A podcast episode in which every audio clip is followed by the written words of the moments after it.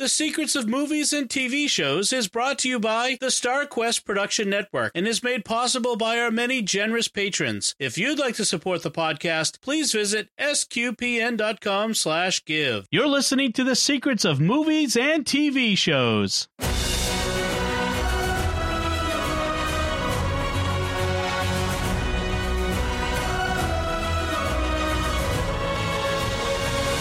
I'm Dom Bettinelli, and you're listening to the secrets of the original Ghostbusters. That's right, the original 1984.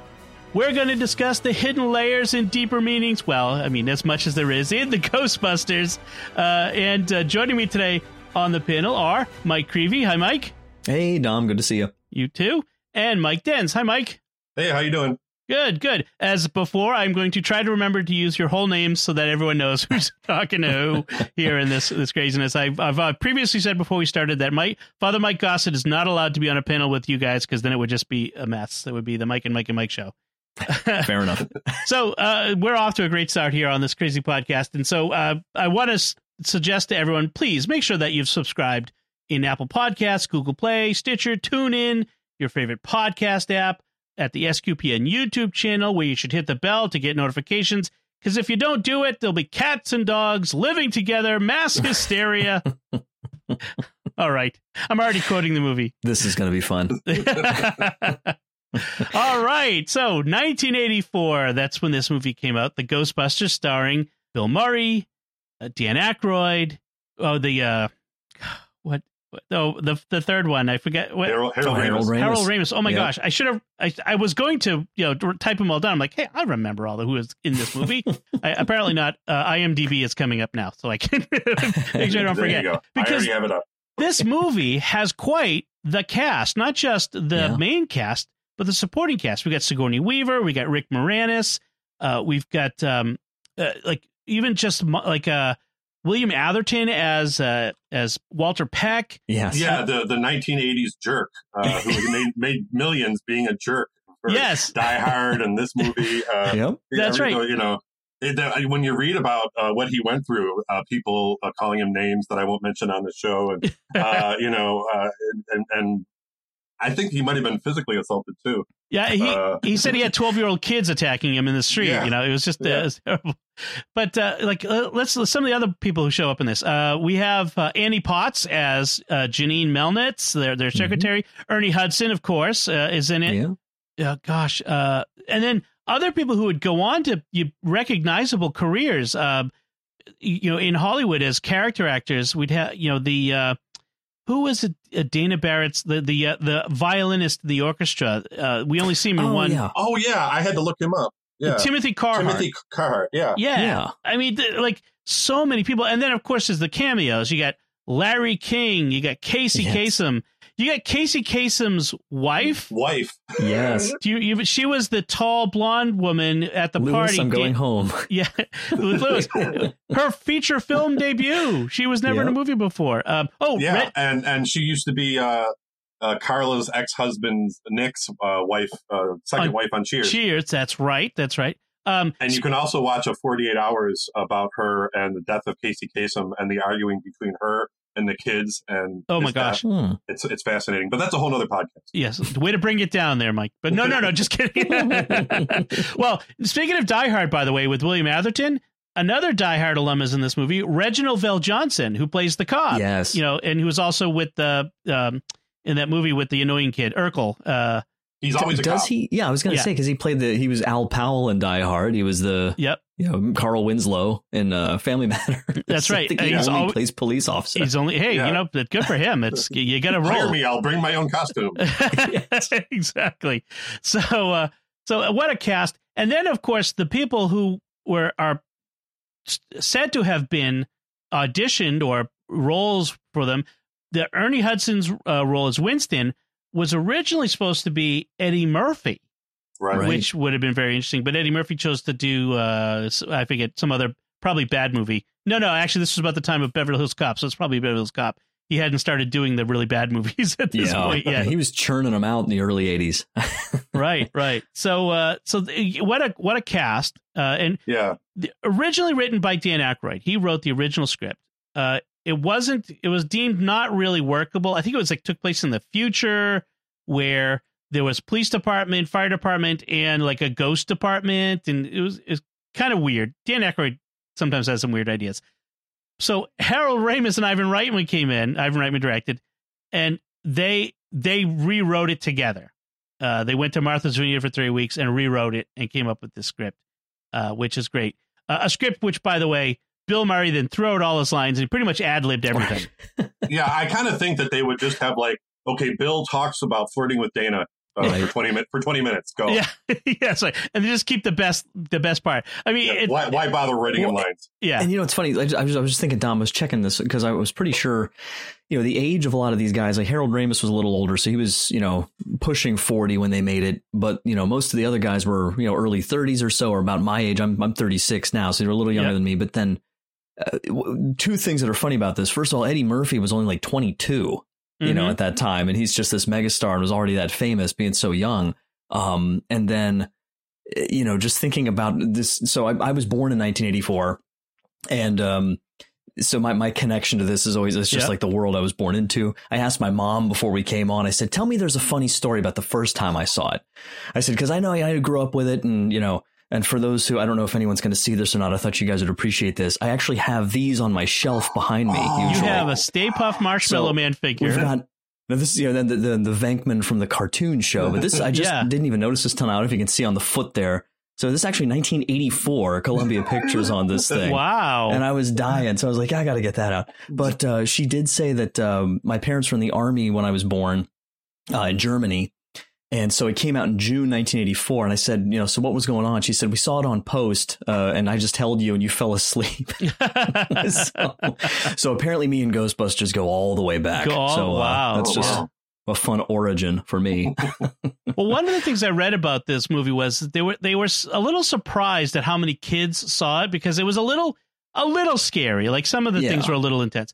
There was some there's some off color humor in this. There's some adult Yes. humor in this, uh, which I I tend to forget that because I was I was uh, in high school at, at that Yeah. at the time this came out because I'm older than you, and uh, there there I tend tend to forget back back in the '80s movies could get a little bit suggestive, uh, which Yeah. is kind of interesting. That like today we think oh movies are so horrible, but they could still be a little. The '80s movies especially were were were kind of Well, because this this was pre PG thirteen existence, right? With the whole Temple of Doom thing.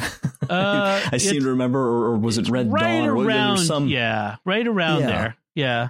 Well, this was Uh, rated PG, and I don't think Right, they would have gotten yeah. away with that. uh, No, doing yeah. PG thirteen. Yeah, definitely. Um, it, it was. I mean, there's a couple of things, uh, uh, frankly, mostly sexual jokes in it that Right. that really kind of uh, like uh, the what was it uh, Ray's dream sequence, which was totally Yeah.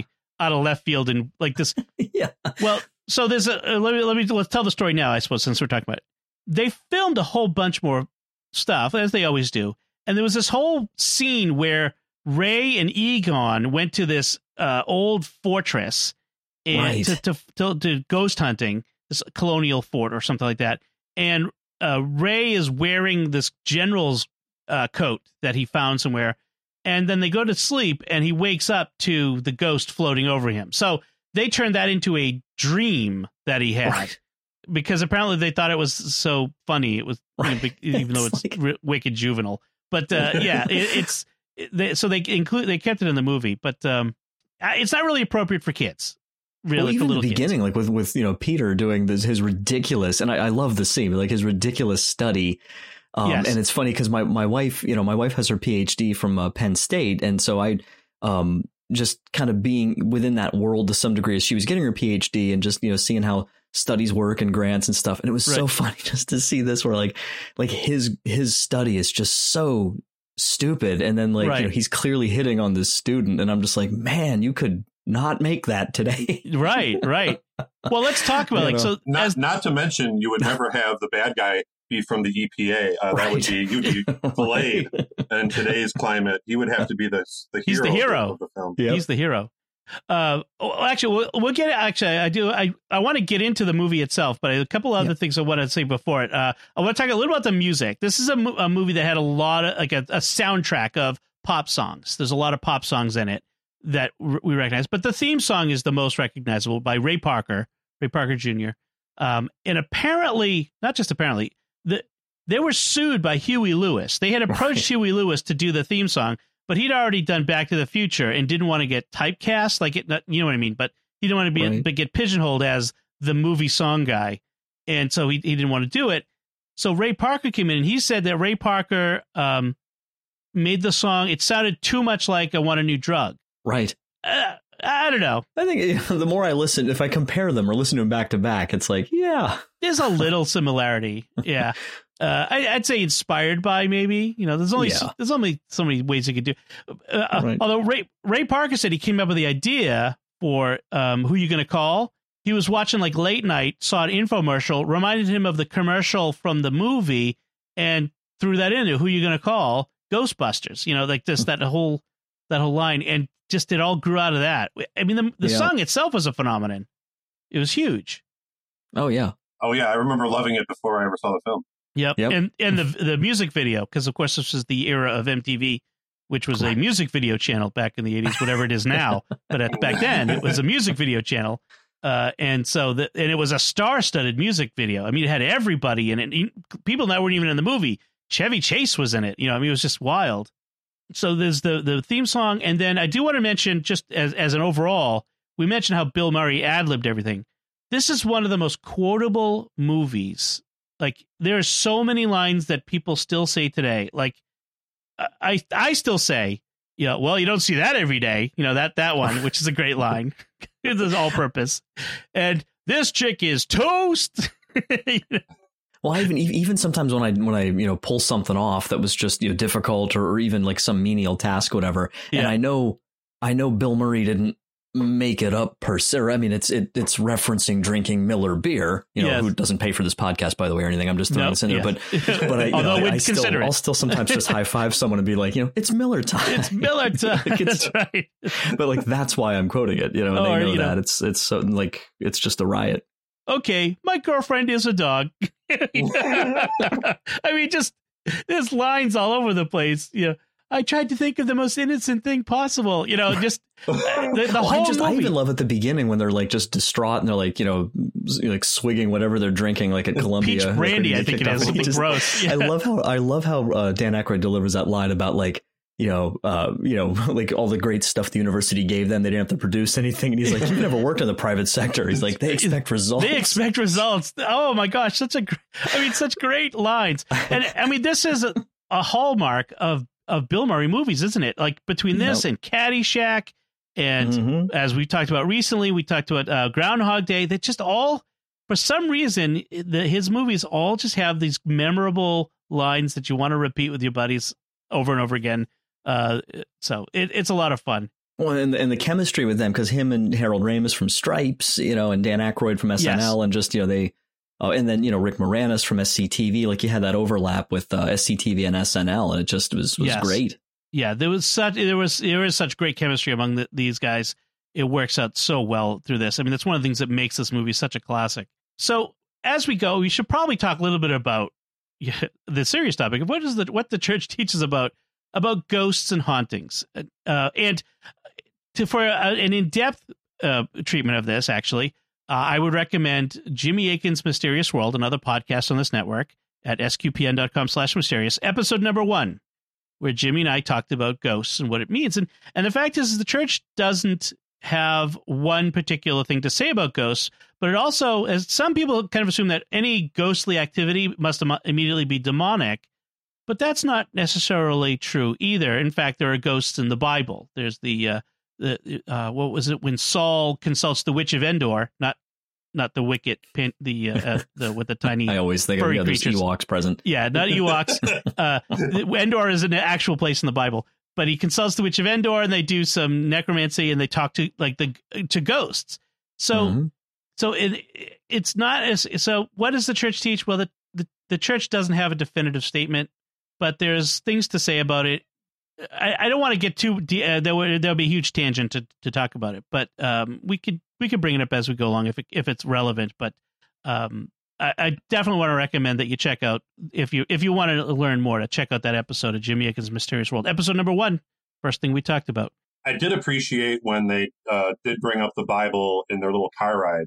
Yes. Um, Oh, yeah, When, yeah. Uh, yeah, when when Ray and um, Win- shoot, uh, Winston. uh, Winston, Winston, yeah. Winston were talking, and Winston was like really trying to like you know you ever read the Bible and this and and they they misquoted it uh, uh the, the Revelation chapter, 7. Revelation yeah and and um of course Ray you know goes into his scientific well you know many uh religions have a myth about this and he goes and and he kind of scolds him Mm. Right. like you know well I'm not talking about myth I mean did you ever think that this might be happening because we're at the we're at the end time you know Well- so he he kind of uh he brought a little bit of uh you know what you know what when all the when people rise from the dead what that will mean um there was a little bit of that in there I found it very interesting, it, it, since we're talking about it, that as you know, Ray pretty much believes anything of having to do with the paranormal. He'll believe in ghosts. He believe. I mean, every every crazy thing that comes up, he believes it.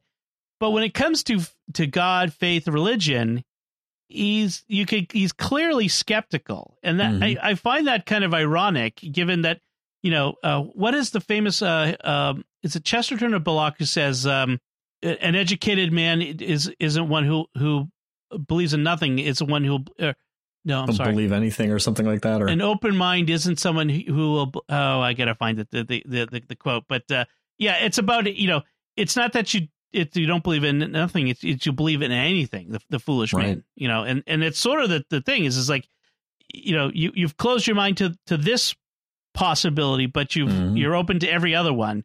And why? So why are you closest? Because you because you ha- you have a bias against it, perhaps. Well, and I don't, I don't pretend to know, you know, uh, the state of Dan Aykroyd's soul or anything like that. That's not Right. my my business. But, but it was interesting that they they went into. Uh, I'm I'm sure you guys have probably seen, or most of our listeners listening to this have probably at least, uh, or might be aware of that uh, awesome Netflix um, one hour episode on that movies that made us um, series that they did that went into a lot of the the background with this, and they were talking in there about how I never knew this. I, I knew some of the stuff you guys mentioned earlier about his, you know, first draft and his interest in the paranormal. I know he doesn't have that crystal skull like vodka that he makes, I think too. Uh-huh. It's like something that he's he's, you know, into that. So um, but I didn't realize I guess his whole family, like generations back to like the late nineteenth century, like big occultists and like his grandfather had seances in the barn and like there's all and his dad wrote some book about the paranormal. So this is like this he sees it as like this family legacy thing Huh. which of course that kind of stuff you know we would you know the church would have a lot to say about Yeah. you know, like yeah. meddling and occultism and all that but i find it just incredible that like you know none of them or himself included growing up ever would have imagined that uh, you know now what he says looking back on it it's like it kind of all of that culminated in this movie in a way which had its its own you know kind of standalone cultural impact Right. um, which is kind of just interesting, you know, that you don't have to, you know, be drawn into the the um, you know, the dark stuff or anything like that to just really enjoy this, you know, just as it is, which is pretty Yes. cool. yeah. It don't have. It's not an occult movie that you draw into Right. the occult. I found the quote for it's a Chesterton quote. Oh. Okay. Uh, when a man stops believing in God, he doesn't believe in nothing. He believes anything. That's right. That's it. Thank you. Ch- uh, Yep. I'm not. I'm no Yep. Chesterton. Let's just you know. so let's talk about the movie. About the, what happens in the movie itself. Uh, they, they we start at the New York Public Library, uh, where a librarian is. Uh, she encounters something. We don't see what it is at first, and they do this. This n- not showing us. This like these weird things that happen. Uh, books. That she's in the in the the stacks, like in the basement. So let me tell. you, I used when I was in high school. I worked in the town public library and it, we didn't have it was not the New York Public Library. It was a small, you know, small suburban library. And even that had areas that were dark and quiet and deserted and wicked creepy. so I can imagine that the New York Public Library has even more of those. So I, I could sympathize. In fact, I probably saw this movie while I was still had that job, which means I probably stopped going to those parts of the library Yeah. to put books away. I don't know if those books ever got found again. So, uh, so anyway, as the she has the thing where the uh, the card catalog. That's I don't know if you kids remember that, but uh, the card catalog slides out and the cards start flying out of the thing, uh, out of the catalog into the air, which was a great effect. I was trying to figure out how they did that, and I read that what they did was so they're basically index cards, and they Mhm. had a, a a copper pipe with perforations in it Right. Uh, down inside it. And so they slid the drawer out and then they blew air into it. and so it it it progressively blew the cards like the last card into the air. So it was almost like a shooting a deck of cards in the air. Yeah. Uh, so that was fun. A fun practical effect. Yes, I think they yes. used wires for the books, but then they kind of, you know, you know, you couldn't see them or whatever. Just they said Right. some those are some old effects, but they're they're really well, they, they hold up. the classics. I mean, yeah, now they would just CG it all, and and Mhm. you you know, and you could and you I don't know, you might be so good that you wouldn't be able to tell. But I just like the idea that this is before you could CG it and it looked good because because frankly the CG later on is not going to look good, but that's okay. Right. It's an old movie. uh, then uh, we have we, we, we the the poor librarian is scared. Then we switch to the Center for Paranormal Studies at unnamed university, which is Columbia University. Frankly, that's where they filmed it all. Uh, uh, Columbia allowed them to film it there on the condition that they not use the name or show the name anywhere. in connection interestingly enough, I just I made the, it's not actually a connection, but funny enough, Columbia Pictures. So Yeah, yeah. Well, maybe, there's some maybe. there is some Yeah. name mentioned in there in a way. so uh, so Peter Venkman, Bill Murray, he's uh he's doing this study which is reminiscent of an of an actual study where he, you, these cards they it's it's it's actually it's got a matchup of two studies. There's one study where you hold up a they held up a card and the person needs is trying to you know only the the researcher can see what's on the back of it. And the the subject tries to guess what it is and it's a matter it's like trying to figure out if it's telepathic. Um, it's usually one person, not two, and but the zapping them for getting it wrong is based on an entirely different study where they they uh, they tried to see how um, they would put a, a student and a, and a subject, and the subject was actually in on it, but the student wasn't, and so but the the person who was in on it, the subject, would pretend to be zapped by progressively more powerful electric zaps because the student was following orders of an authority to zap it. And even though the person was, oh, no, stop, the authority figure would, no, just keep going. It's all right. Just keep going.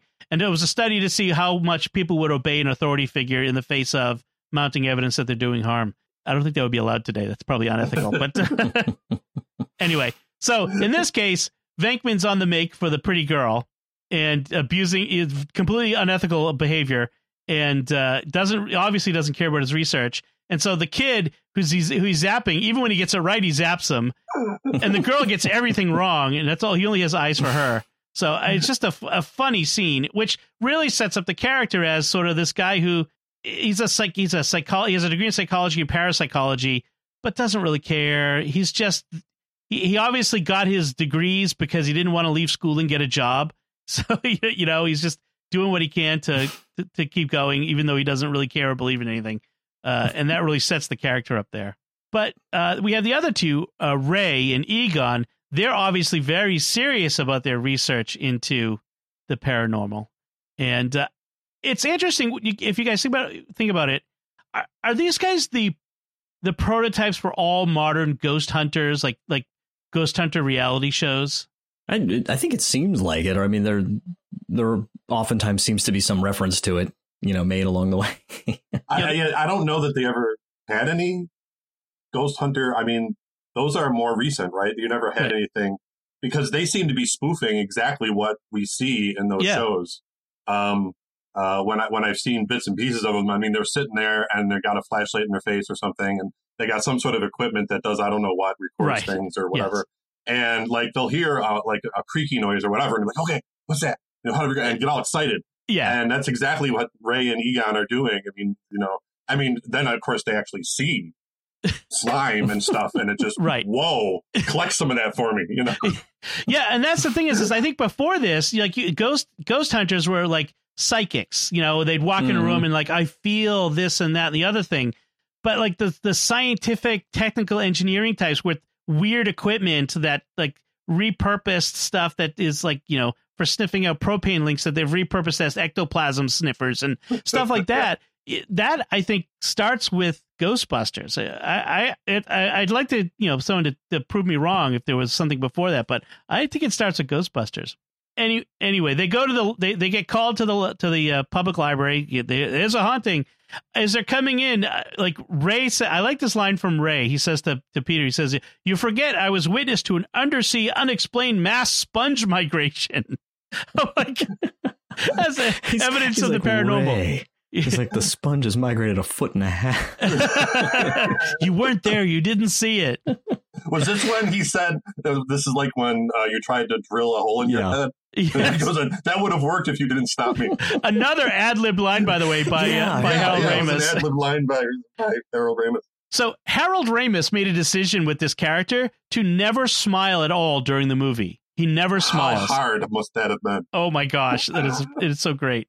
So they they're interviewing this elderly librarian, and he uh, he asks her if there's a history of mental inco- uh, incompetence in her family. She says her uncle thought he was Saint Jerome, who, by the way, is a patron saint of librarians. So that comes Yeah. up. Oh, Um, God, it just be a Bill Murray's like, I'd call that a big yes. yes. like first question. And then oh um, my gosh. well, that's another part of this movie that I like is this this uh, Ray and Egon are constantly making reference to these obscure events, like the 1947 mass turbulence in Philadelphia, the like all of these paranormal events that for them are real big deal stuff. And I I wonder how much of how many of these things are real. Like Tun- he mentions Tunguska later. That's a real Mhm. thing. That you know, and uh, that's another episode of Jimmy Akin's Mysterious World. But uh, I should have I should have had Jimmy join us because that would have been fun. He could have told us which ones are real or not. But uh, but as it as they go through it, it kind of lends this air of of a subject that that is real that you don't know. You know, it gives this depth and authenticity to it. That that's a lot of fun. Yeah, I was reading like I, I, I can tell that you have too the some of the stuff on IMDb and Yeah, and there was one person who like in goofs corrected the date for that whatever it was that you just Oh, mentioned. really? And I'm like, who cares? I figured you were making all of it up. I mean, I didn't think any of it was true. They just like, oh, some sort of thing that happened in 1842. You know, right, Well, I right. think I, I think I looked years ago that like Tobin Spirit Guide or like so- I think some of those things are real if Yeah. I remember correctly. But yeah, yeah, that sounds familiar. But yeah, I mean, it was just kind of funny that Yeah. they actually used some real things. That's uh, funny. And, and when they were, were doing that. so at through the course of their their progress through the under the you know the the basement of the library, Peter Venkman slowly starts to be become worried. And then he becomes a believer. Like he sees the stuff. You know, I mean, there's the symmetrical book stacking, which is like, yeah, no, no human would ever do that. But, but uh, which is a was a whole funny thing. But, but the the ectoplasm that that Egon asks him to collect, and he gets it all over himself, which is, is another funny thing. But then they they see stuff happening, like the bookcase falling is the first thing, and Yeah. then That they see the ghost. Yeah, yeah. they they see the ghost, and then it's like he tries to talk to her, and she says "shush," and then so Ray's big big, big brainstorm is get her, and then we get that scary reveal. Like again, when I was a kid, I was a teenager, so I didn't I, I, I didn't want I pretended not to be scared, but I jumped in my seat. I think when I saw that first time.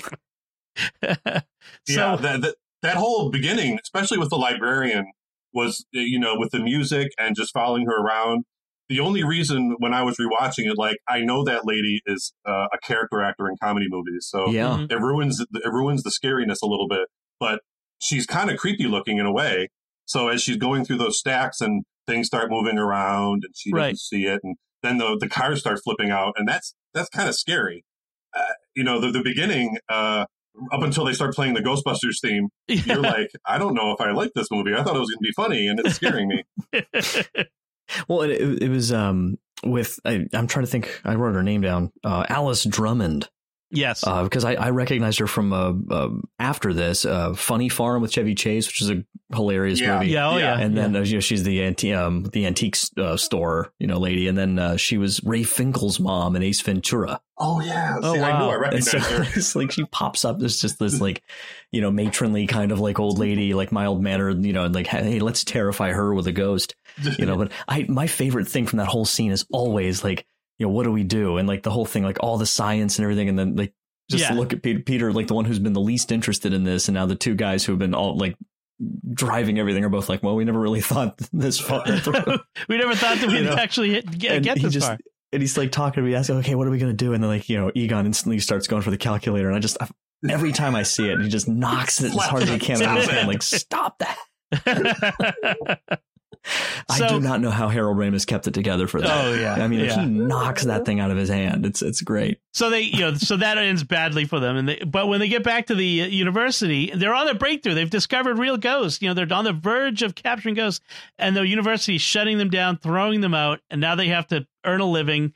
Uh, and so they come up with this idea of, uh, you know, starting a ghost busting business because they can they they uh, Ray and Egon have developed a ghost trap system, and so they have to start the business, and it's very expensive. So they end up mortgaging Ray's family home at 19% interest. Like everybody has three mortgages these days. I mean, 19, like, uh, it's what, Oh. three and a half In right the first now? five years, you're gonna like twenty thousand dollars or something. yeah, yeah. Uh, so they end up getting the firehouse, the uh, the old abandoned firehouse, which they're trying to haggle with the real estate agent until Ray ruins it by you know sliding down the fire pole. we have to have this. Let's sleep here tonight. You know, which is great. Uh, and then uh, And and Dom, can I just just one Yeah. one real story real quick if I could throw it with, with the firehouse because um um you know like when I was a kid you know um and this came to video and everything so like I was you know five or six you know and I I had seen it and uh actually remembered at that time but my dad used to have to go occasionally to uh, New York to do some you know some just you know banking stuff oh yeah, and I remember um I was only like five maybe. I was I was real small. And I remember him like waking me up and it's like really early and I don't know what's going on. And he like puts me in the truck and my uncle worked with him, so they loaded up together and I'm just like, what's going on? I fell asleep. And all of a sudden he's he's jostling me to wake up and I like look and I'm you know bleary eyed and I look out the front of the car and I see the World Trade Center uh huh, and I'm just like blown away because I can't believe he has the picture of it at the time. Yeah. And um and so like you know they took me with them that day. We went and saw the eighth hook and ladder, you know, like the fire hall. And Yep. the firefighters there let me like slide down the pole and stuff. Oh, wow. And, you know, so it was just a really fun, you know, for a kid who loved Ghostbusters. That was like this magical trip, being able to actually the go to, New actual York for the first time. Yeah. you know, Yeah, that's cool. So it's at this point where we uh, we get introduced to Dana, Sigourney Weaver's character. Uh, she lives in creepy gargoyle building on Central Park West, uh, the, which the the uh, six six six Central Park West, I think it is. Or so. Actually, I don't think that's the address, but it would be funny. Uh, It's actually a beautiful Art Deco building inside. I mean, it's I actually I was kind of impressed. Like, wow, this is actually a really Which nice. what Egon says when Yeah. they get there. Oh, Oh, Art that's Deco, right. nice. I know it's kind of funny. I, I, I thought that to myself at the beginning of the movie. Then he says it later.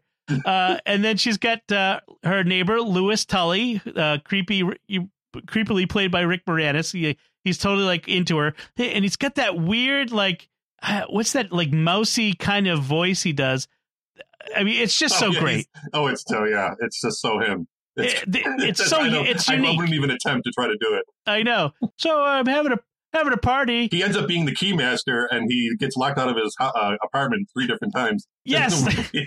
That's the great irony is he's the keymaster and he keeps locking himself out of his apartment. I mean, it's just perfect.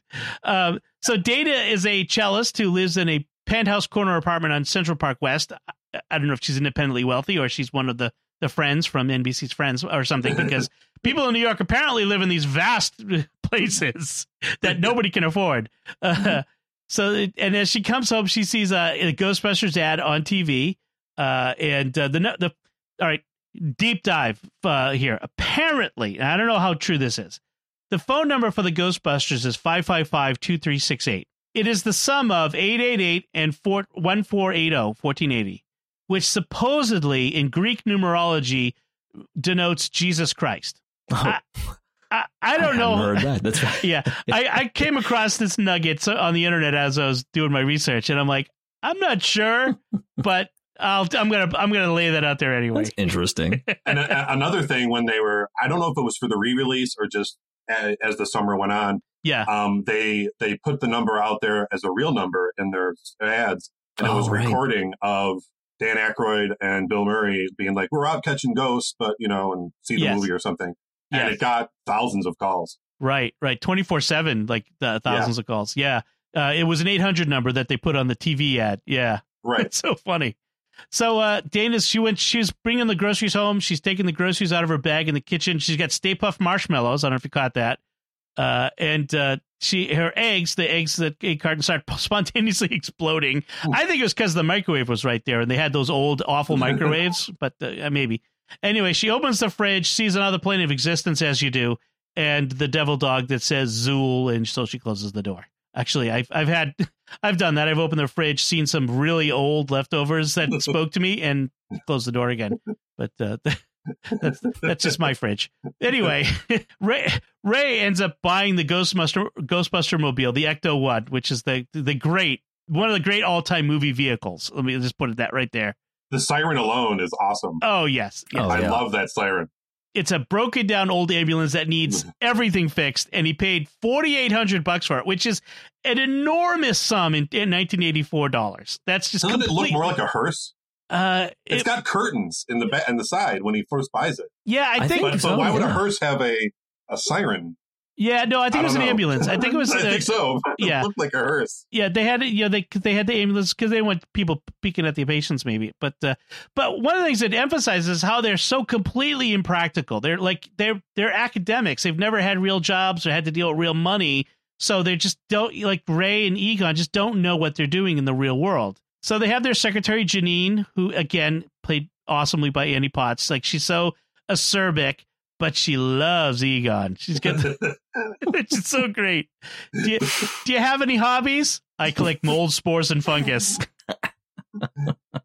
I just love that. That, Do you, that what do you like to read? Print is dead. Oh, that's nice. yes, I think Rich is dead.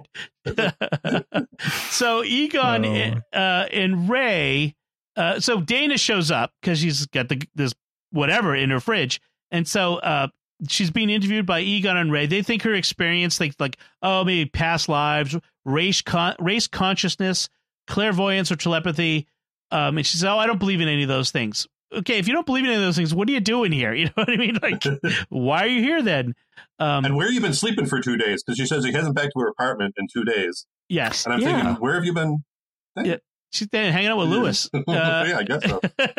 uh, and so Venkman immediately, you know, again because he gets the hots for Dana, and so he goes to the apartment. He acts all macho and tough while trying to impress her, and he's got that funny wand thing, which, as, as I said before, it's an actual tool that is used to sniff for propane leaks, like gas Yeah. leaks.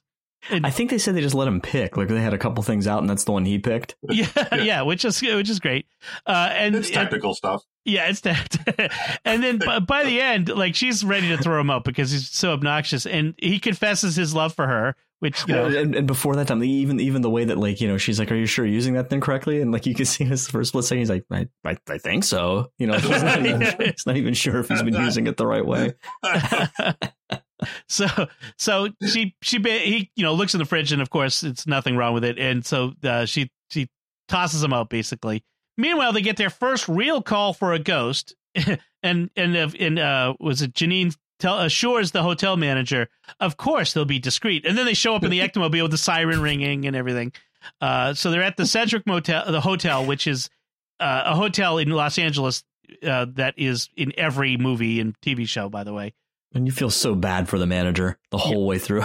Yes, just like they're destroying this old hotel. Well, if, I gotta if mention- you ever worked in any sort of food service, you're like, oh my gosh, that's terrible. they get in the elevator to go up to the 12th floor because that's where the disturbance is. And they're in there and they get the packs on. And uh, was it uh, what Peter? I think Ray says, "Why worry? Each of us is wearing an unlicensed nuclear accelerator on his back." and then Ray, Ray says, "Switch me on," and it goes and it like thumps on and he has this uh, ominous hum. And Egon and Peter shuffle to the other edge of the, like if it's it's a nuke on his back. If it goes off, there's nothing to help you. But just every, every everything Bill Murray says in that movie, you know, like when when he's like, yeah, we didn't you know, we didn't have time to you know field test this equipment, and he's you know Egon's like, I blame myself, and you know he's just like, so do I. so, exactly. Another ad lib. So good. Oh, so gosh. so Ray sees the ghost first, and it's Slimer. And he, of course, he doesn't have a name in this movie. In we, we know he's Slimer from the great 1986 Ghostbusters animated The show, yeah, the, the yeah, animated this- show, the real Ghostbusters. that was one. called. No, the one. Yeah. and uh, and he was uh, he was called Slimer. He was their mascot by that, and he was called Slimer. Anyway, Ray sees Slimer, and he and he runs through a wall first and attacks Peter, who and the great line, he slimed me. I feel so funky. it's so good. he goes, "Great, Ray, save some for me." yes. and then they catch up to him in the ballroom after causing extensive damage on the 12th floor. And this is what, of course, we get the really one of the really classic lines. Egon says something very important. I forgot to tell you. Don't cross the streams it would be bad. Every molecule in your body would explode. And then and then Peter says, "Okay, important safety tip," which of course I have used that line so often in my life. Uh, someone says like something dire could possibly happen, so you got to be careful, and I'll just say, "Important safety tip, everyone." so give attention. it's, it's so good. So they catch him in the trap. They take him out. Uh, there's a great scene of them uh, with the with the the uh, hotel manager get you know how much the bill is going to be. And he's like i'm not paying for any of that. And he says oh, okay well we'll just put this back where we found it. And like oh no no no i'll pay. And so they they take him out. And uh, then we get the montage. Every 80s movie has a montage uh, the musical montage. And so we get the musical montage where suddenly they're very busy catching ghosts all over new york. Everyone knows who they are. They're on usa today magazine covers. And then we get uh, uh cameos from larry king his first movie appearance and Casey Kasem with uh, the uh, countdown, the long distance dedication, the Casey Kasem top 100 countdown. Look it up, folks. You'll you know, for the young folks, go check it out. Look it up in Wikipedia. Well, and, and, they they said that they filmed that um, a lot of those those shots of them on the streets in New York, which you know the, the crowds everywhere they went, like people were interested and excited because of you know the actors, you know their their fame, right? From yeah. from the from being on SNL and all those kinds of things. And then uh, apparently, I just read this that they did a lot of those shots of them running around like that and with the ectomobile and everything in I think just like a day or two. Yeah. And they mostly didn't have filming permits. right. So they said there's there's one or two you can actually see. And I think I saw it today. I was doing a rewatch or at least some of it earlier and they said there's like somewhere you can actually see like real security guards like kind of chasing, chasing them? them? like out of the building. that's awesome. so I was like, oh, that's a riot. You know, they've got like the smoking ghost traps and like you know the yeah. security guard doesn't know what that is. It's so funny. Can you imagine doing that in today's climate? No, oh, nothing. Oh it's just for a movie. Don't worry about it. It's the smoking is yeah. it's a smoking device with red lights blinking. Don't worry about it. Don't worry about it. This is a fake oh, proton man. pack on my back. Uh, yeah, exactly. It's a fake nuclear reactor. Uh, so uh, this is a point where Winston comes in. Winston's looking for a job. They need, they're they're knackered. They're all you know run ragged. They're they're so busy. So Winston comes, gets hired on the spot with a, basically no qualifications requested. And finally, Peter gets back to Dana about her case and uh, tells her that uh, the information about Zuul, Zuul was worshipped 6000 BC by Hittites, Mesopotamians, and Sumerians, and he was a minion of Gozer. So it apparently Gozer is a it, in reality is a name related to a, a documented haunting in England. Uh, the hmm. the name Gozer appeared mysteriously written on walls throughout the house Yikes. at one point. So uh, I'm guessing that was also Dan Aykroyd's influence, his knowledge Probably. of the uh, of the supernatural and occult. And uh, this is where Walter Peck also shows up, the guy from the EPA, uh, again played brilliantly by William Atherton and uh, he demands to see the storage facility. There's this great repartee with Peter Venkman, uh, you know, where he's he's demanding, and Venkman just is pulling his chain the whole time, and and basically tells him no, get a court order, before, you know, before I show you, and uh, and we get this is also where we see that Ray demonstrates the trap system, the storage system to Winston. So this is uh, a very uh, you know some prefiguring here. So we're, we're this is going to be important later. This is uh, one of those things Bill Murray, you can almost tell when he's delivering lines that are in the script that he has to do. Yeah. And he's not really good at acting at those. It's like, oh, this is a scripted line. Because, like, at the end of the whole back and forth uh, with the EPA guy, it's it's funny. It's like, no, and well, you didn't say the magic word. Yes. And then when he has to say, you know, well, you uh, come back with a court order and I'll sue your silly ass for wrongful prosecution. yeah. And and and he delivered it, and I'm like, that was just so forced. He just he just had to say it. He yes. had to try to be angry. Yeah. Which is not his natural laid back way. The same thing he did later on when he came back to turn it off. He goes, Don't you turn that off. And it was just kind of like, okay, that was weird because Bill Murray didn't like that wasn't a funny improvised line. That was something right, he had to say. Bill Murray is clearly had, yeah, yeah, clearly it wasn't into the, into that line at all. so this is also the point where Egon gives us that the great imagery of uh, the psychic activities ramping up in New York. Yeah. Imagine this Twinkie represents the normal psychic activity. Now imagine a Twinkie 35 feet long, weighing 600 tons. so just, That's one uh, big just That's a big Twinkie. that's a big Twinkie.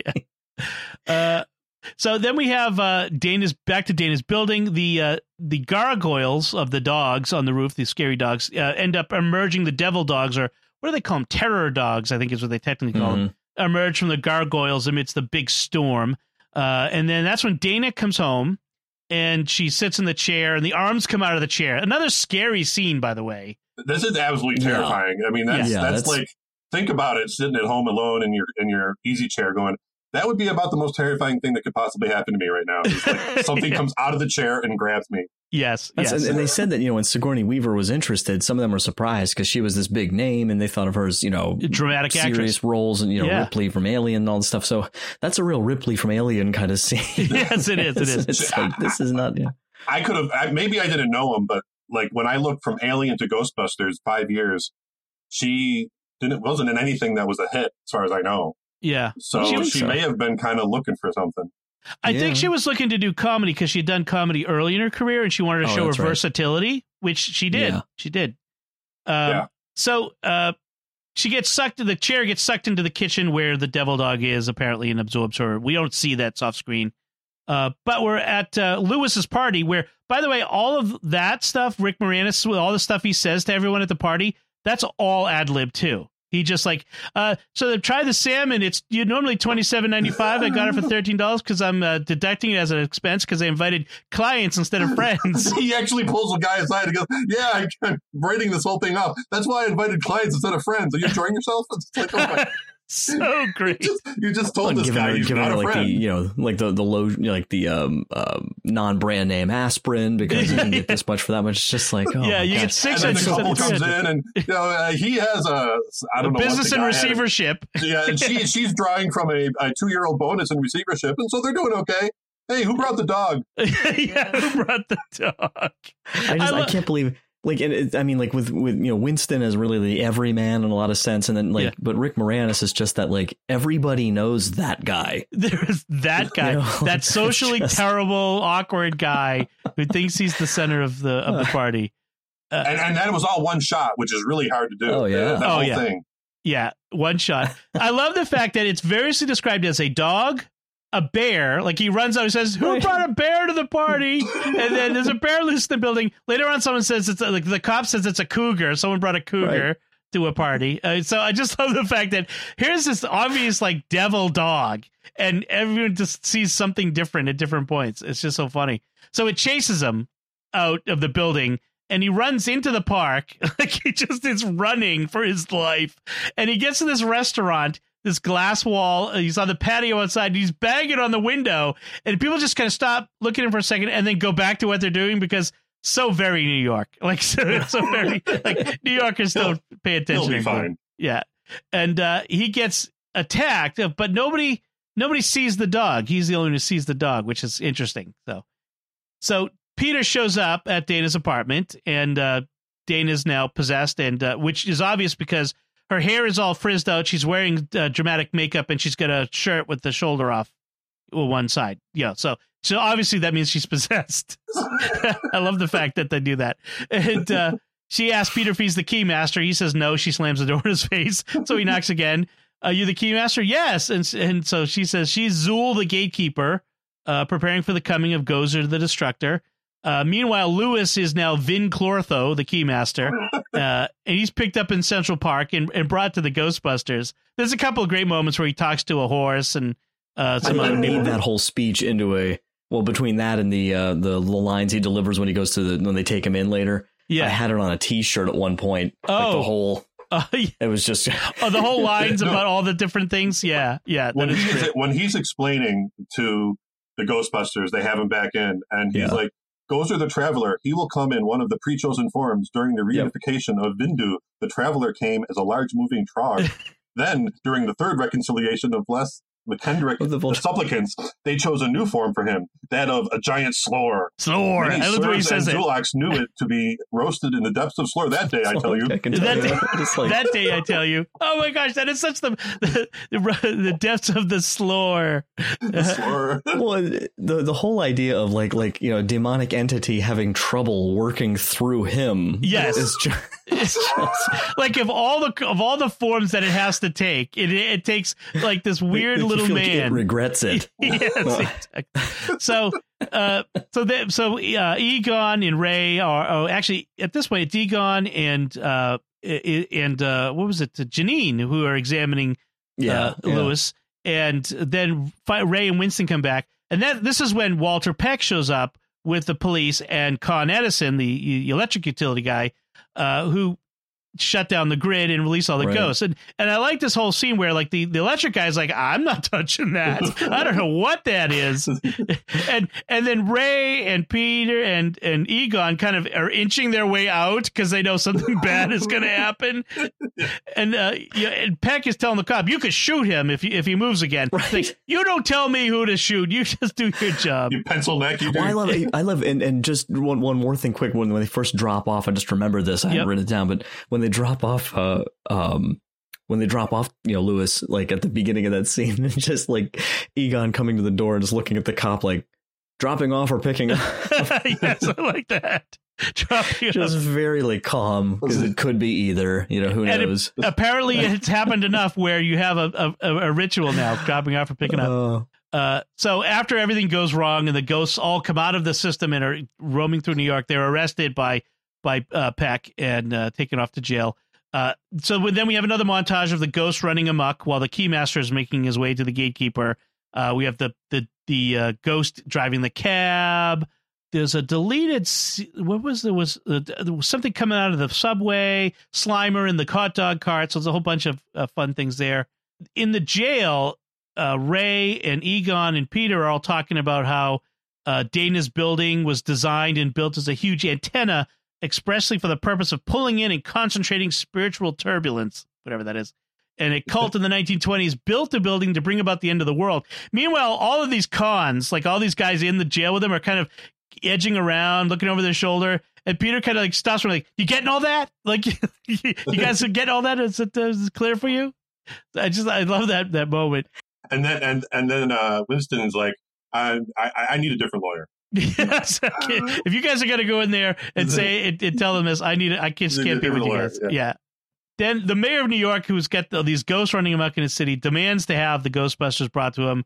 Uh, the, so the mayor's clearly modeled on Ed Koch, who was the mayor of New York back in the '70s, and he's one of the uh, towering figures of New York politics. I mean, everyone in you know on a national level knew who Ed Koch was. Anyway, he calls the Ghostbusters. Uh, I like the fact that the Cardinal Archbishop of New York shows up uh, and calls the mayor Lenny, and and, the, and Lenny calls him Mike.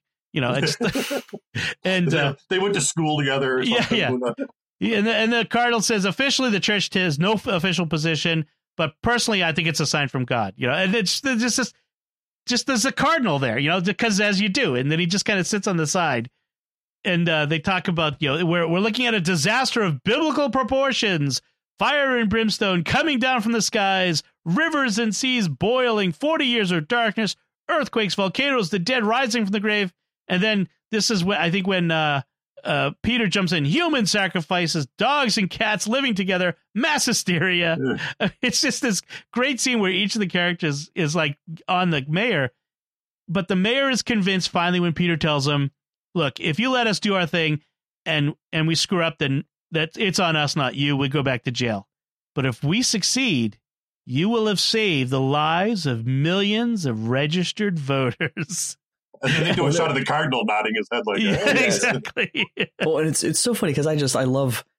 Uh, and I don't, I don't have his name in front of me. I did the, but yeah, that, that the mayor is so funny. And then to have, Yeah. because of course, you know, they have him back in the sequel, which is a, for a whole Yeah. other thing. But I, I always loved in, in that one, like his, his character just saying, you know, like being miserable and treating others like dirt is every New Yorker's God given right. Right, right, right. And uh, and of course, uh, Peck here is a is beside himself. Like he thinks, you know, he, he's convinced that the Ghostbusters are responsible for this. It's some kind of, uh, it's a hoax. It's some kind of thing that they've done. It's uh, some chemical waste, whatever. And, uh, and well, we don't have to repeat the joke, but there's a famous joke at this point that uh, that gets laid on him that every 12 year old boy loved to repeat uh, uh, ad nauseum. And frankly, I was one of them uh, back the time. I've learned. so, um, so then we we have uh, the people gather around the building where all this stuff is happening. Scenes of people uh, carrying signs that say the end is near. Like, where did they get these signs? Are they, uh, they do they, they keep them in a closet or something? signs of like the end, the end of the world. Oh, it's time for the end of the world signs, everyone. Uh, but we have uh, images of priests blessing the people, like in in a row, like four priests all standing there, all doing the blessing over so, and over yeah, again. Synchronized blessings. Yeah, yeah. Uh, we have Hasidic Jews praying. I don't know if it's it's you know like a general absolution or something, but they're right there cheering Ghostbusters with the crowd. Yes, so. yeah, yeah, like and the Hasidic Jews are cheering them too. Yes. Uh, they show up. They're escorted by the National Guard to the building, you know, in the Ectomobile, and they show up and they're in front of the building, and it's it's like a parade. They're greeting the crowds and high fiving people, and then there's an earthquake, and the and the the ground heaves, and they fall in. And you're like, oh no, mm. what's happened? And then they climb out of the hole. It's just it's just this funny dramatic moment. Uh, and then they go in, they climb up 22 floors by by the stairs well, you know, Dom, they, said in the, the documentary on um, on Netflix, you know, the, the movies that made us documentary I mentioned earlier, they were talking about the whole licensing issue over the name because there was a previous show that yes. had been called Ghostbusters, and um, they said that they had been filming every scene like where there was some reference to Ghostbusters. They had filmed it twice with like the other name was going to be Ghost, right. you know, Ghost Smashers, Break Breakers or Smashers. Yeah, yeah. And he said that when they filmed that scene outside the apartment, that whole crowd of like hundreds of extras just chanting Ghostbusters, Ghostbusters. And I think the one producer said he's like, I ran over and I grabbed the payphone, put a quarter in, called you know, whoever the executive was, and I held the phone up. I said, "Listen to them," you know, and they're cheering. He's like, "It's the name's staying." And then they yeah. just kind of moved kind of on faith at that point hoping it would clear up and if, right and there's a whole cool story how that happened but i just thought that was fun too that was kind of the moment where it's like no it's got to be ghostbusters yeah like, it, just, just sounds better they're yelling yeah. yeah. um so they climb up the stairs I, it's very funny watching these clearly out of shape guys climbing the stairs how how far are we we're we're in. I think we're in somewhere in the teens. Tell me when we get to twenty so I can throw up. I'm gonna just, and then they get up there. They they've climbed twenty two stairs, and as you mentioned, they come out into the hallway, and this is when Egon goes, "Oh, Art Deco, very nice." Which, and they're like, they're so tired. They're like, so where is the apartment at the end of the hall? All right, uh, you know, and they're just like, they're all smokers. Do they all be like have cigarettes? yeah, out of yeah. breath. I forgot to mention like the that scene where they first met Slimer where Ray, you know, he's he had just lit a cigarette, and as he sees the the ghost, his mouth just falls open, and the cigarette just kind of falls and hangs from his lip, like unnoticed. And that was completely uh, spontaneous. He it wasn't prepared. It just kind of just hung there, but off off of his lip. Uh, it was very funny. Uh, so anyway, they they uh, Dana and Lewis, or the gatekeeper and the keymaster, uh, are together in Dana's apartment that's now been blasted open. She's not living there anymore. And uh, they they've climbed up to the roof where there's this altar, and they open the astral door to the the astral plane, whatever that is. I don't. I'm not sure what it is, but just go with it. And uh, then they they turn into the terror dogs, and this is where uh, where Peter says, "Yeah, my girlfriend, she's a dog." just kind of acknowledging. Um, and then they have to confront Gozer. So we have this uh, who has taken the form of a uh, I think he was, he was a Czechoslovakian model, but yeah, who they actually ha- ended up having to dub in her, all her lines because her accent was so strong that no one could understand anything she was saying.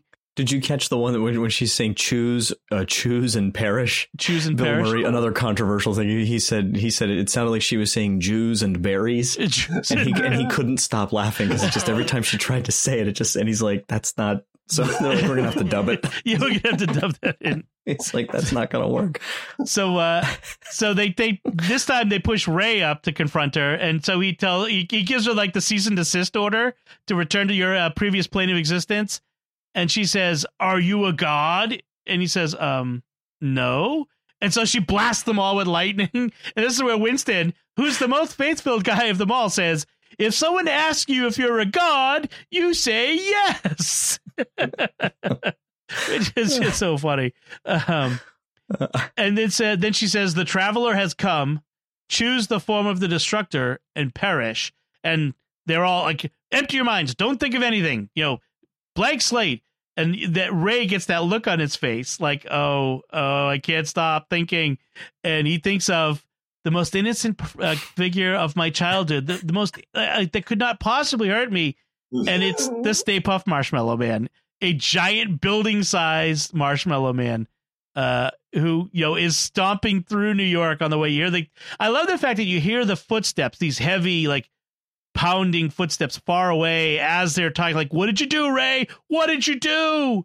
And uh, yeah, it's the it's the Stay Puft Marshmallow then Man. you see a little bit of him between the buildings. You're not sure what it is. yeah, And then it, then he looks like a, a float on the Macy's Day Parade. He's so Yeah. happy and fluffy. yeah, what yeah. could he possibly so do? yes, Well, and it's a little, it's a little bit like the whole, you know, the, the possession of Lewis, and as ridiculous as that is on this mega scale, right. you know, and um, and Dan Aykroyd was saying, I'd heard before like Michelin Man and Pillsbury Doughboy, but Dan Aykroyd added that it actually also his original concept was those two, and the uh, what did it say? The the Angelus marshmallow, which was a product in Canada, oh, okay. which would look similar, and then he said that I guess the the um storyboarding like the the um concept art guys did like the the sailor costume thing. And he said he almost fell out of his chair laughing like just the moment he saw it. He's like The yes that's the it. sailor costume is just the, the on top of it, and, and of course Venkman makes a joke there too, but uh, we won't go there. yeah Um, so, so the uh, the Marshmallow Man attacks the building and uh, catches on. They shoot him first. He catches on fire, and the, the only choice here is to do the one thing, the one thing that is very bad that we should not do, which is to cross the streams. And so they you know they do the whole thing. You know, what does, what does Egon say he's like there's definitely a slim chance we'll survive yes, right. Oh, well, let's do it. I'm. I'm in. so uh, so they they shoot the portal with the things and everything explodes. The marshmallow man explodes. Marshmallow falls everywhere, uh, including all over Peck. There's like this scene where he's standing on the street and this huge thing of marshmallow falls on him. Now there's a story where William Atherton says he you know as they were about to film this, he saw like the big bag that he was supposed to stand under. And he's like, how much marshmallow? And it's it wasn't marshmallow. It was um Shaving cream. shaving cream. It's like, how much is in there? And they said it's 75 pounds, but it's only shaving cream. And it's like, do you ever hear the old joke about 75 pounds of rocks and 75 pounds of feathers? Which would you rather get hit by? It's still 75 pounds. So, so what they did was they like, okay, we'll, we'll send a, a uh, stuntman to, to show you. So the stuntman walks over, they pull the thing, it drops 75 pounds of shaving cream on him. The guy gets flattened like to the floor. And they're like, oh yeah, we'll put half as much in. So what they really dropped on him was half as much. And apparently the line he yells there, which you can't really hear over everything, is "Venkman, I hate you," as, it hits him. So that's a great Now, moment. now the the the irony is up on the building. Everyone, all th- three other Ghostbusters besides Yes. Venkman appear, and you can't even tell who they are because they're completely They're completely covered, covered, yeah. marshmallow. And then Venkman comes out and he has like a little bit on his shoulder, yeah, yeah. a Like- little bit in his hair, and I'm like, did like Bill Murray have a fear of shaving cream? I mean, what was the deal? Like, why Did he put his foot have to do- down? Yeah. Like, no, you're not doing this to me. And he says, "I feel like the floor of a taxi cab," which is That's such a Egon great. says that. I feel like Yeah. the floor of a taxi cab. That's such a great line because it's so evocative. Like you, gross, And then So- when they go over to get um, Lewis and Dana. Lewis, Lewis and Dana, he's like, "Oh, it smells like burnt dog hair." Oh, I'm sorry, Peter. I, I, I forgot. because he thought she was dead at that point. But then it turns out they're inside the statues of the dogs. They have to pull them out. And uh, as they're walking out, uh, what was it? Uh, I think Egon or Ray say to, to Lewis, Mr. Tully, you've been a participant in the biggest interdimensional cross rip since the Tunguska incident of 1909, which is just great. And then uh, uh, we, we'd like to take a sample of your brainstem. And he, he just says, Okay. okay. okay and that's that's about where we end things there. so uh uh and that's it becomes a you know one of the great movies of all time. It's on bunches of lists of top 100 movies and great comedies and quotable movies and all that sort of stuff. So and and they've made they made a Ghostbusters 2.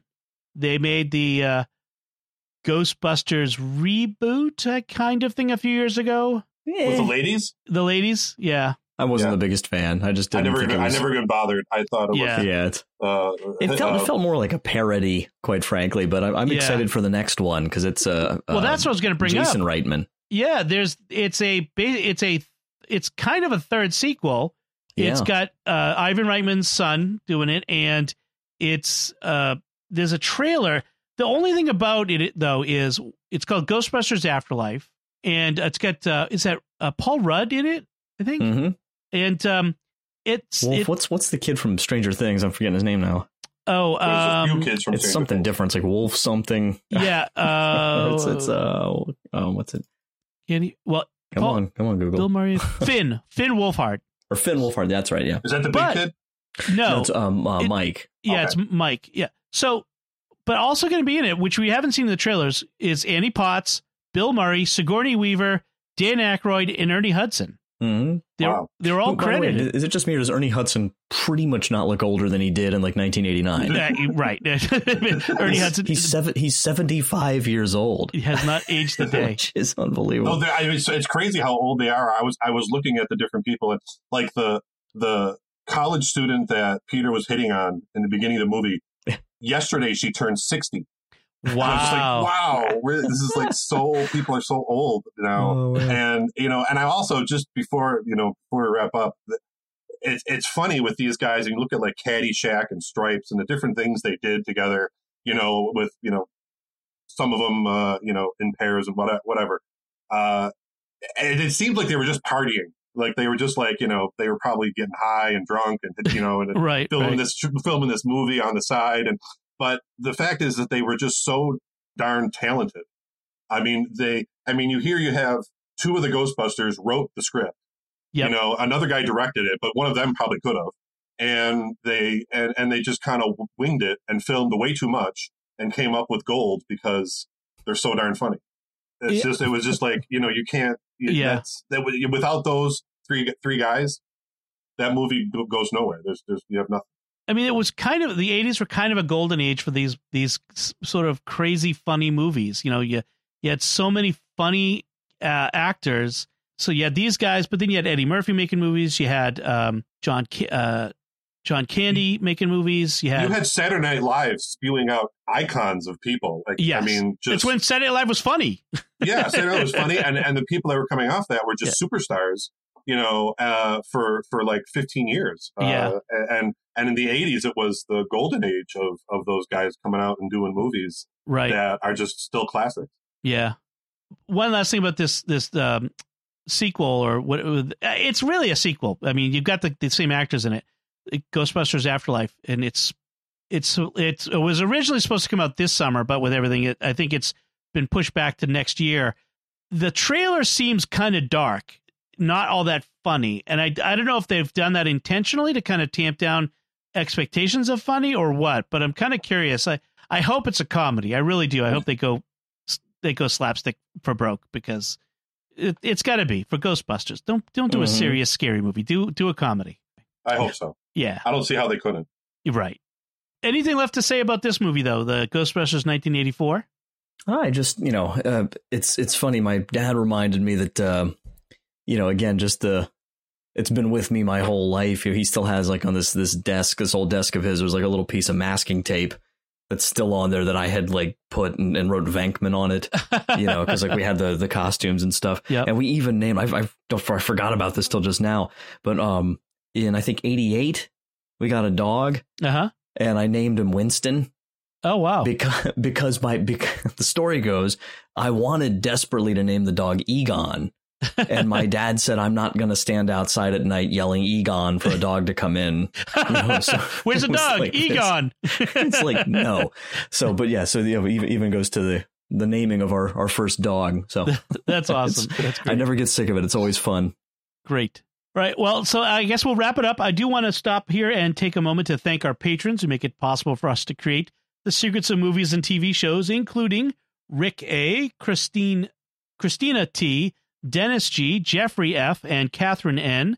Their generous donations at sqpn.com slash give make it possible for us to continue the secrets of movies and TV shows and all the shows at StarQuest. You can join them by visiting sqpn.com slash give. So that's it from us. What did you think of this, the original Ghostbusters, the real Ghostbusters movie? Let us know by commenting on the show at sqpn.com slash secrets or the StarQuest Facebook page, facebook.com slash StarQuest Media. or send an email to secrets at sqpn.com. Until next time, Mike Denz, thank you for joining me and sharing the secrets of Ghostbusters. I'll just end by saying I'm terrified beyond the capacity for rational thought. and Mike Creavey, thank you as well. Hey, thanks so much. And once again, I'm Dom Bettinelli. Thank you for listening to the secrets of movies and TV shows on StarQuest. And remember, many Shubs and Zuuls knew what it was like to be roasted in the depths of the Sloar that day, I can tell you.